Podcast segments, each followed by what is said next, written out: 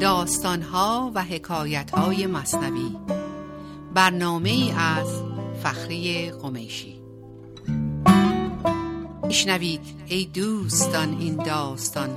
خود حقیقت نقد حال ماست آن. دانه معنی بگیرد مرد عقل ننگرد پیمانه را گرگشت نقل با عرض سلام فخری قمیشی هستم با داستان دیگری از داستانهای مصنوی. این داستان از دفتر چهارم هست سطر 1490 اسم داستان هست شاه و غلام. اسم خاصی نداره ولی داستان بسیار مهمیه. بود شاهی بود او را بنده ای مرد عقلی بود و شهوت زنده ای یک پادشاهی یک غلامی داشت یک بنده ای داشت که عقلش مرده بود ولی حرس و زیاد خواهیش بسیار سرزنده بود.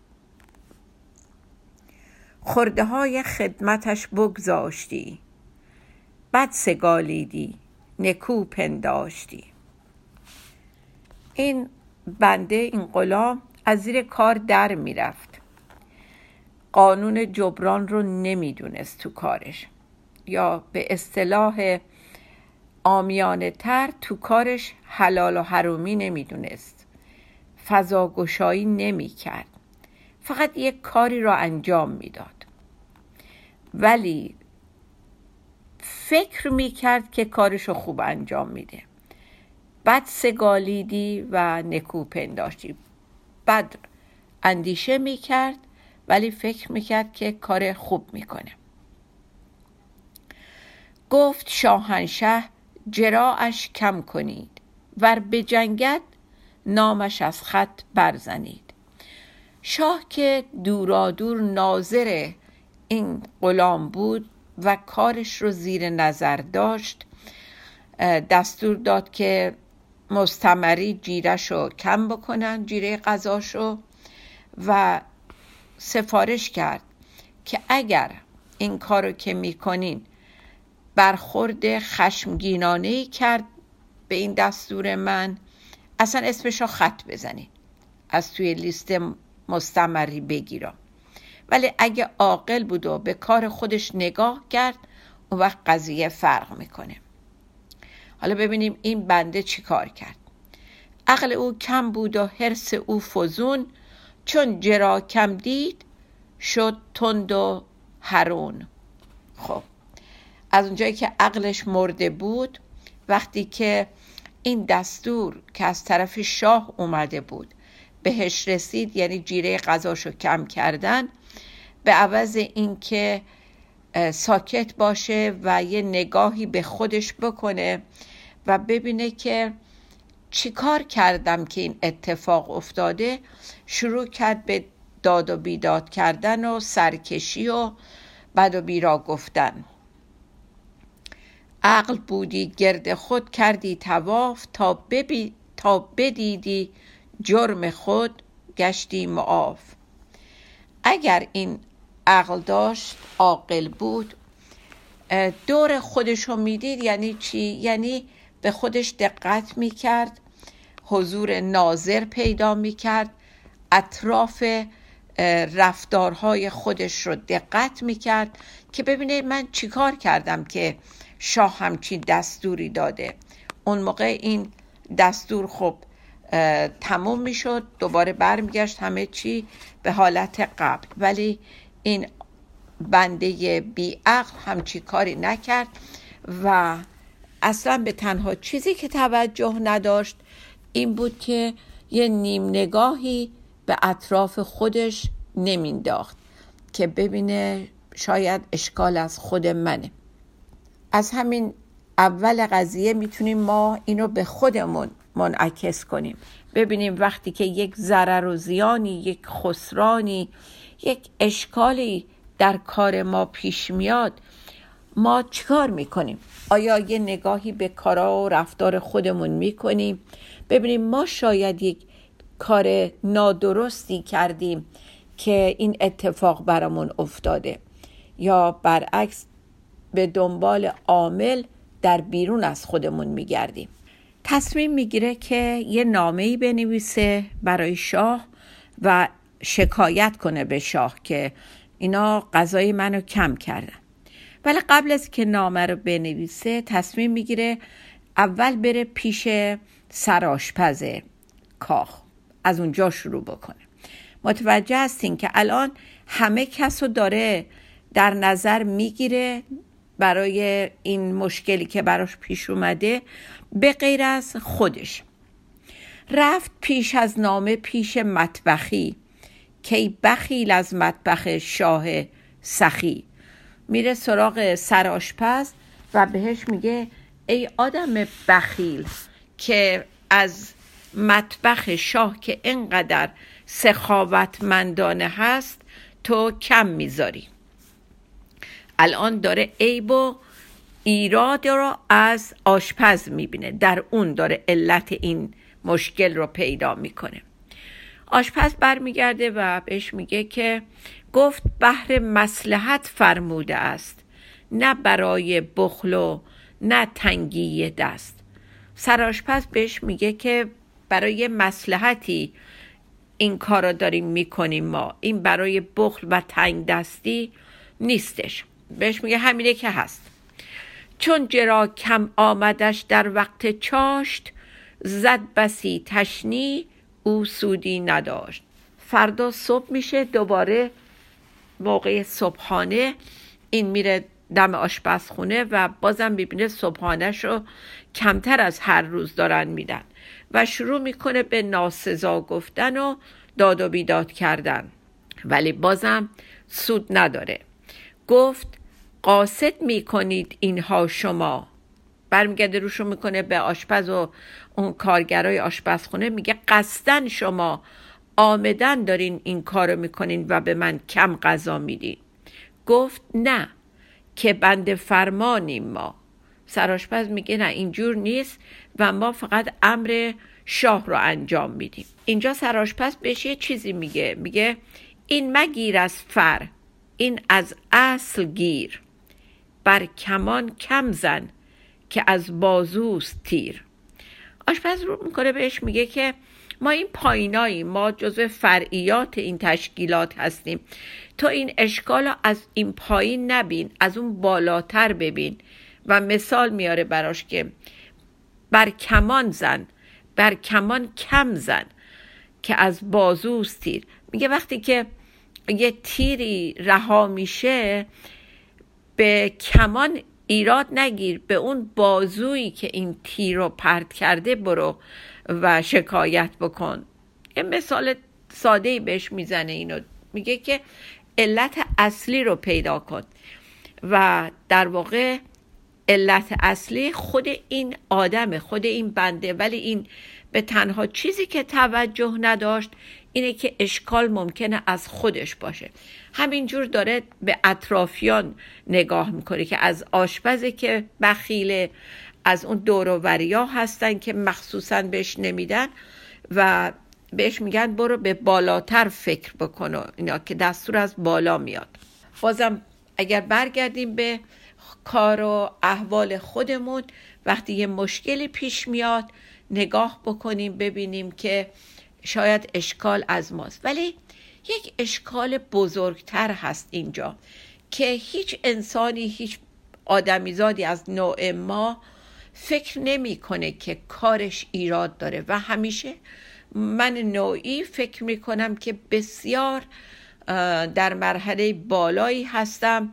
یعنی نقطه ضعفی در رفتار در رفتار و کردار خودم نمی بینم در عرفان به این میگن پندار کمال. یعنی فکر می‌کنیم ما بی, بی عیب و بی علت کارامون.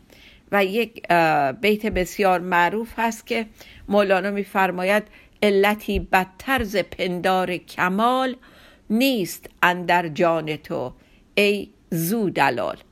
مولانا خوب می‌شناسه ما رو. میگه هیچ علت این علتی یعنی بیماری. هیچ بیماری بدتر از بیماری کمال نیست پندار کمال. یعنی همه فکر می‌کنیم کامل و بینقصیم. هیچ بیماری بدتر از این فکر بینقص بودن پندار کمال در ما نیست. ای کسی که صاحب ناز هستی خداوند ناز هستی ای زو دلال هر دردی هست از خودمونه که فکر می‌کنیم بی عیب و بی نقصیم این وقتی که این رفتار آشپز و اینها رو می‌بینه بالاخره متوجه میشه که بایستی بره همون کار اولیه رو بکنه. بایستی نامه بنویسه به شاه. حالا می‌خواد برای شاه گله بکنه دیگه. به شاه شکایت بکنه که اینا گفتن که دستور از طرف بالا اومده.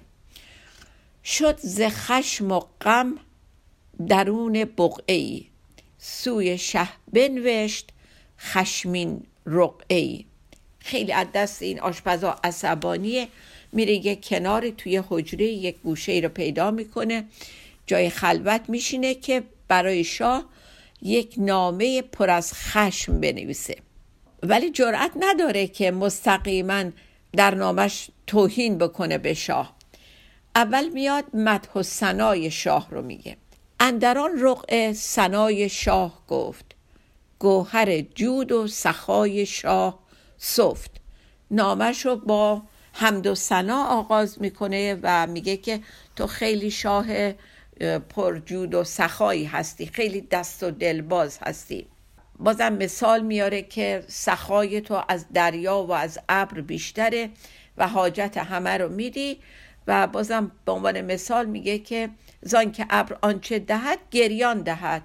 کف تو خندان پیاپی خان نهد.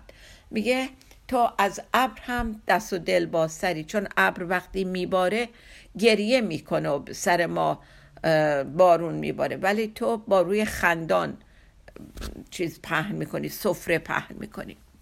همه این شکلا رو که داره میگه ظاهر رقعه اگرچه مد بود بوی خشم از مد اثرها می نمود میگه با اینکه داشت تعریفش رو می‌کرد توی نامه ولی بوی خشم پنهانش پیدا بود از توی این نامه. و این از چشم شاه یا خدا دور نمیمونه که ظاهرش یه چیزیه ولی باطنش جور دیگه است. زان همه کار تو بی نور است و زشت که تو دوری دور از نور سرشت. و این حواسش به این نبود که همه کاراش بده. الان حتی نامه نوشتنش هم خیلی با اشکال و ایراده چون ظاهر نامه یه چیزی میگه ولی عمق نامه یه چیز دیگه است. و میگه می‌دونید چرا اینطوری نامت؟ برای اینکه تو از سرچشمه نور جدا افتادی دور افتادی. یعنی به حضور نداری. قلبت صاف نیستش با شاه با خدا. برای ما با خدا و برای این غلام با شاهش. همه کارش ظاهریه. مثل همون بیت اول که داره میگه خورده ریزای کارش اشکال داشت. برای اینکه کارش رو با جون و دل و با عشق نمی‌کرد. و بعد وانگهان گفته خدا که ننگرم من به ظاهر من به باطن ناظرم. خدا هم به ما همیشه اینو گفته که من به ظاهر کاری ندارم من به باطن نگاه می‌کنم. اون بیت معروف و یادتونه ما برون را ننگریم و قال را ما درون را بنگریم و حال را. خدا به ظاهر ما و به حرفای ظاهریمون کاری نداره. خدا از درون ما با خبره و اون براش مهمه. خیلی این نامه رو نوشت.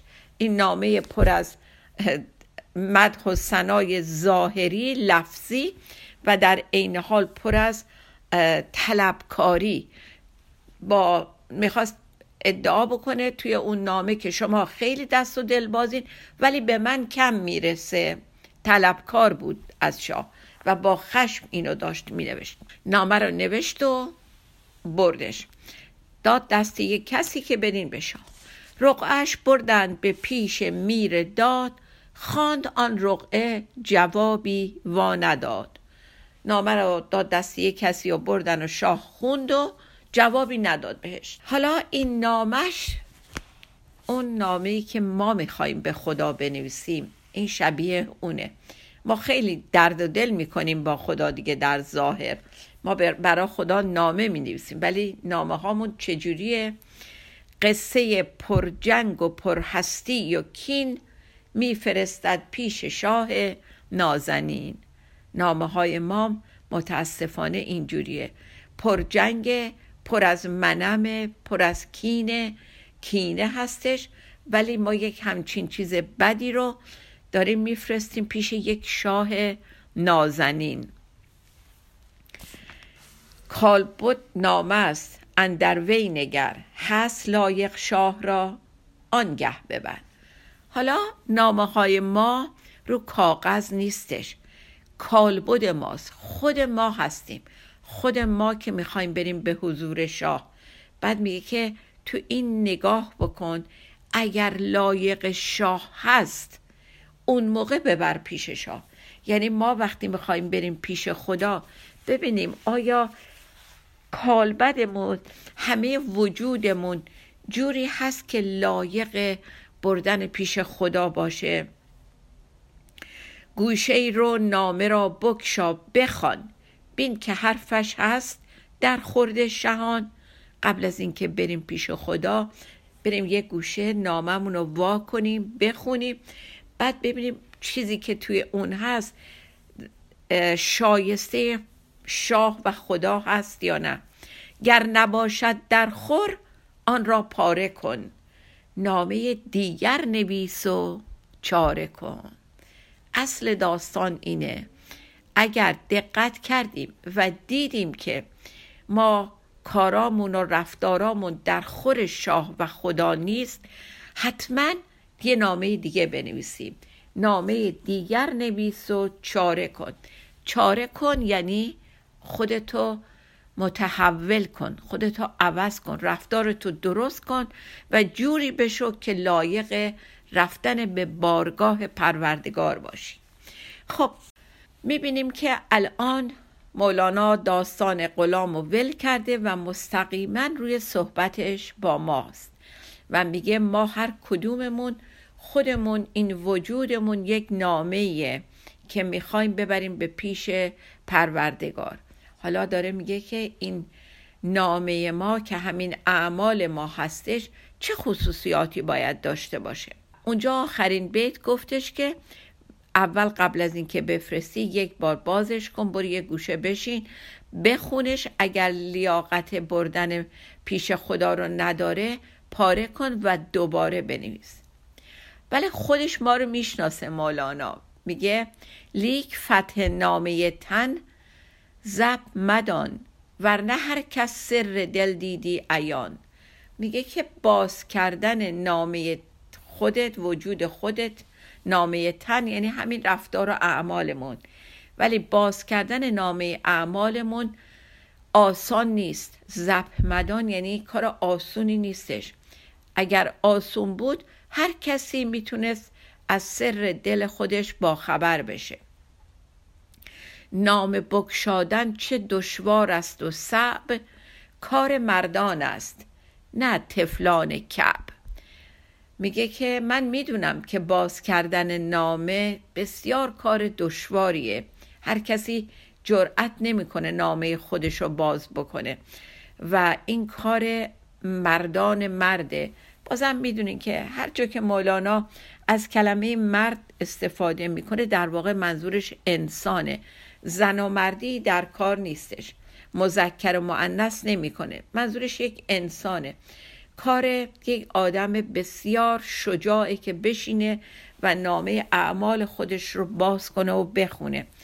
و کار تفلان کپ نیست. تفلان کپ یعنی آدمای قاب باز کپ اون استخوان قاب رو می‌گفتن. و یه ممکنه یک آدم شست ساله هنوز مثل بچه ها مشغول قاب بازی باشه و جرأت باز کردن نامه اعمال خودش رو نداشته باشه. جمله بر فهرست قانع گشته ایم. زان که در حرس و هوا آغشته ایم. هر کتابی یه فهرست داره و یه متن. نامه اعمال ما هم همینه. یه فهرست داره و یه متن. فهرست خیلی چیز ساده ایه باشد آن فهرست دامی آمرا تا چنان دانند متن نامه را. فهرست چیه؟ این چیزایی که ما به لفظ میاریم. من آدم خیریم. من آدم مهربونی هستم. من آدم بسیار با معلوماتی هستم. تمام این صفاتی که به زبون می‌تونیم بیاریم و صفات ظاهری ما هستش اینا فهرست نامه ماست. ولی متن ناممون چیه؟ متنش اینه که اگر من میگم من خیرم آیا خیر بودنم رو می‌خوام که پنهان بمونه یا حتما می‌خوام همه باخبر بشن؟ اون اون متن همونه. یا میگیم من آدم باگذشتی هستم. کجا باگذشتم؟ هر جا که منافعم ایجاب بکنه بازم می‌تونم گذشت بکنم. یا فقط به زبون میگم اینو. دقیقا مولانا اینا رو دونه دونه مشخص می‌کنه. هست آن عنوان چو اقرار زبان. عنوان اینجا یعنی همون فهرسته. هست آن عنوان چو اقرار زبان. متن نامه سینه را کن امتحان.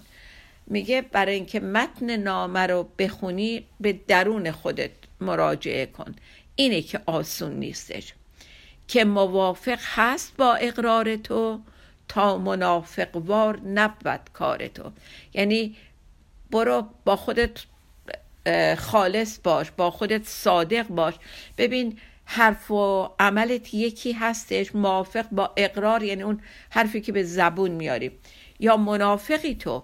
منافق یعنی یه چیزی میگی یه چیز دیگه عمل می‌کنی.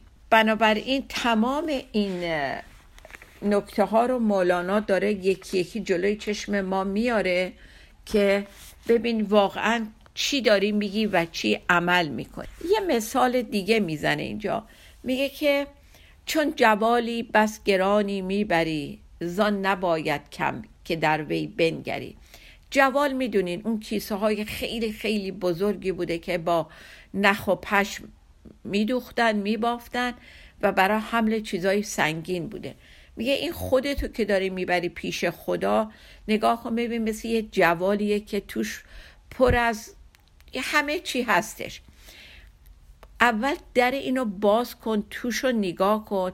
ببین این همه سنگینی رو که داری می‌کشی چیزایی به درد بخور توی اون هست؟ یا که چه داری در جوال از تلخ و خش گر همی ارزد کشیدن را بکش. میگه ببین چیزای خوب و بدی که توی اون جوالت ریختی ارزش بردن پیش خدا رو داره یا نه؟ اگه ارزش داره این چیز به این سنگینی رو بکش با خودت ببر. ورنه خالی کن جوالت راز سنگ باز خر خود را از این بیگار و ننگ. اگه ارزش نداره اون چیزایی که اون توی یه باش سنگ بی خاصیت تو اون ریختی داری می‌بری پیش خدا چیزای بی ارزش. برای اینکه وقتی اونجا پیش خدا خالی بکنیش خجالت می‌کشی. از اینکه یه کار بی حاصل کردی کار بی مست کردی و ننگ داشته این کار. چیزای بی ارزش رو برداشتی بردی پیش خدا. در جوال آن کن که می باید کشید. سوی سلطانان و شاهان رشید. میگه چیزی بریز تو این جوال و ببر که ارزش پادشاهان و شاهان رشید رو داشته باشش. ارزش خدا رو داشته باشه. خلاصه. اگه نداره بشین نامه وجود تو دوباره بنویس. یک تحولی در خودت به وجود بیار ایرادات رو ببین و مثل اون غلام نباش. عیب اصلی اون غلام می‌دونی چی بود؟ اون عیب اصلش این بود که اولا اون پندار کمال رو داشت یعنی فکر می‌کرد بی عیبه. و دوم اینکه همه اشکالات رو در اطرافیان خودش می‌دید. رفت اول سراغ آشپز بعد دوروری های آشپز و بعد حتی اشکال رو به خدا گذاشت به شاه می‌دید. برای اینکه فکر می‌کرد همه مقصرند به غیر از خودش به همه اعتراض می‌کرد به غیر از اینکه کار خودش رو نگاه بکنه و در خودش یه بازنگری انجام بده. در مورد ما هم دقیقا همینطوره. و یه اشکال دیگه نامه ما می‌دونین چیه؟ ناممون پر از خواسته های ریز و درشته و متاسفانه طلبکاران است. ما خیلی چیزایی که حقمون نیست و خدا به انزی کافی بهمون به داده بیشترش رو می‌خوایم از خدا. وقتی نشستیم ناممون رو دوباره بنویسیم هی یکی یکی سعی کنیم اونا رو چیزهایی که واقعا نبایستی بخواهیم از خدا و زیاده خواهی اونا رو حذف بکنیم و هی ناممون رو پاکتر و پاکتر بکنیم تا سفید و سفید بشه. قشنگترین نامه ای که می‌تونیم پیش خدا ببریم درون خالص و سفیدمونه. اون قلب خالص و خالی و پاکمونه. اون بهترین نامه که می‌تونیم ببریم پیش خدا و دقت بکنیم که فهرست ناممون با متن ناممون هر دو بخونه با هم دیگه. خب برگردیم به داستان این غلاممون. این غلام هر چند روز یک بار یه نامه ای می نوشت مثل اولیه پر از خشم پنهان و توقعات زیاد و هر بار توسط یک آدم دیگه ای به شاه میرسون. می‌گفت این آشپز نبرده نامم و بعد می‌گفت اون نام رسون نبرده بعد اون نگهبان نبرده. دائم مینداخت گناه, گناه نگرفتن جوابش رو. به دیگران منتقل می‌کرد. می‌گفت اینا اصلا نامه رو ندادن. در حالی که همه نامه ها به دست شاه رسیده بود. وقتی که اون حاجب شاه از شاه می‌پرسه که چرا یه جوابی به این نمیدی؟ شاه میگه که بر من خیلی آسونه که اینو جوابش رو بدم. حتی برام آسونه که دوباره جیرش رو برگردونم و تنبیهش رو متوقف بکنم. ولی چرا این کار رو نمی کنم اولا می‌دونم تو نامش چیه. گفت او را نیست الا درد لوت پس جواب احمق اولاتر سکوت. شاه میگه در نامه این پر است درخواست چیز برا خوردنه. فقط هی می‌خواد سهم خوردن و شکمش رو من بیشتر بکنم. نیستش درد فراق و وصل هیچ.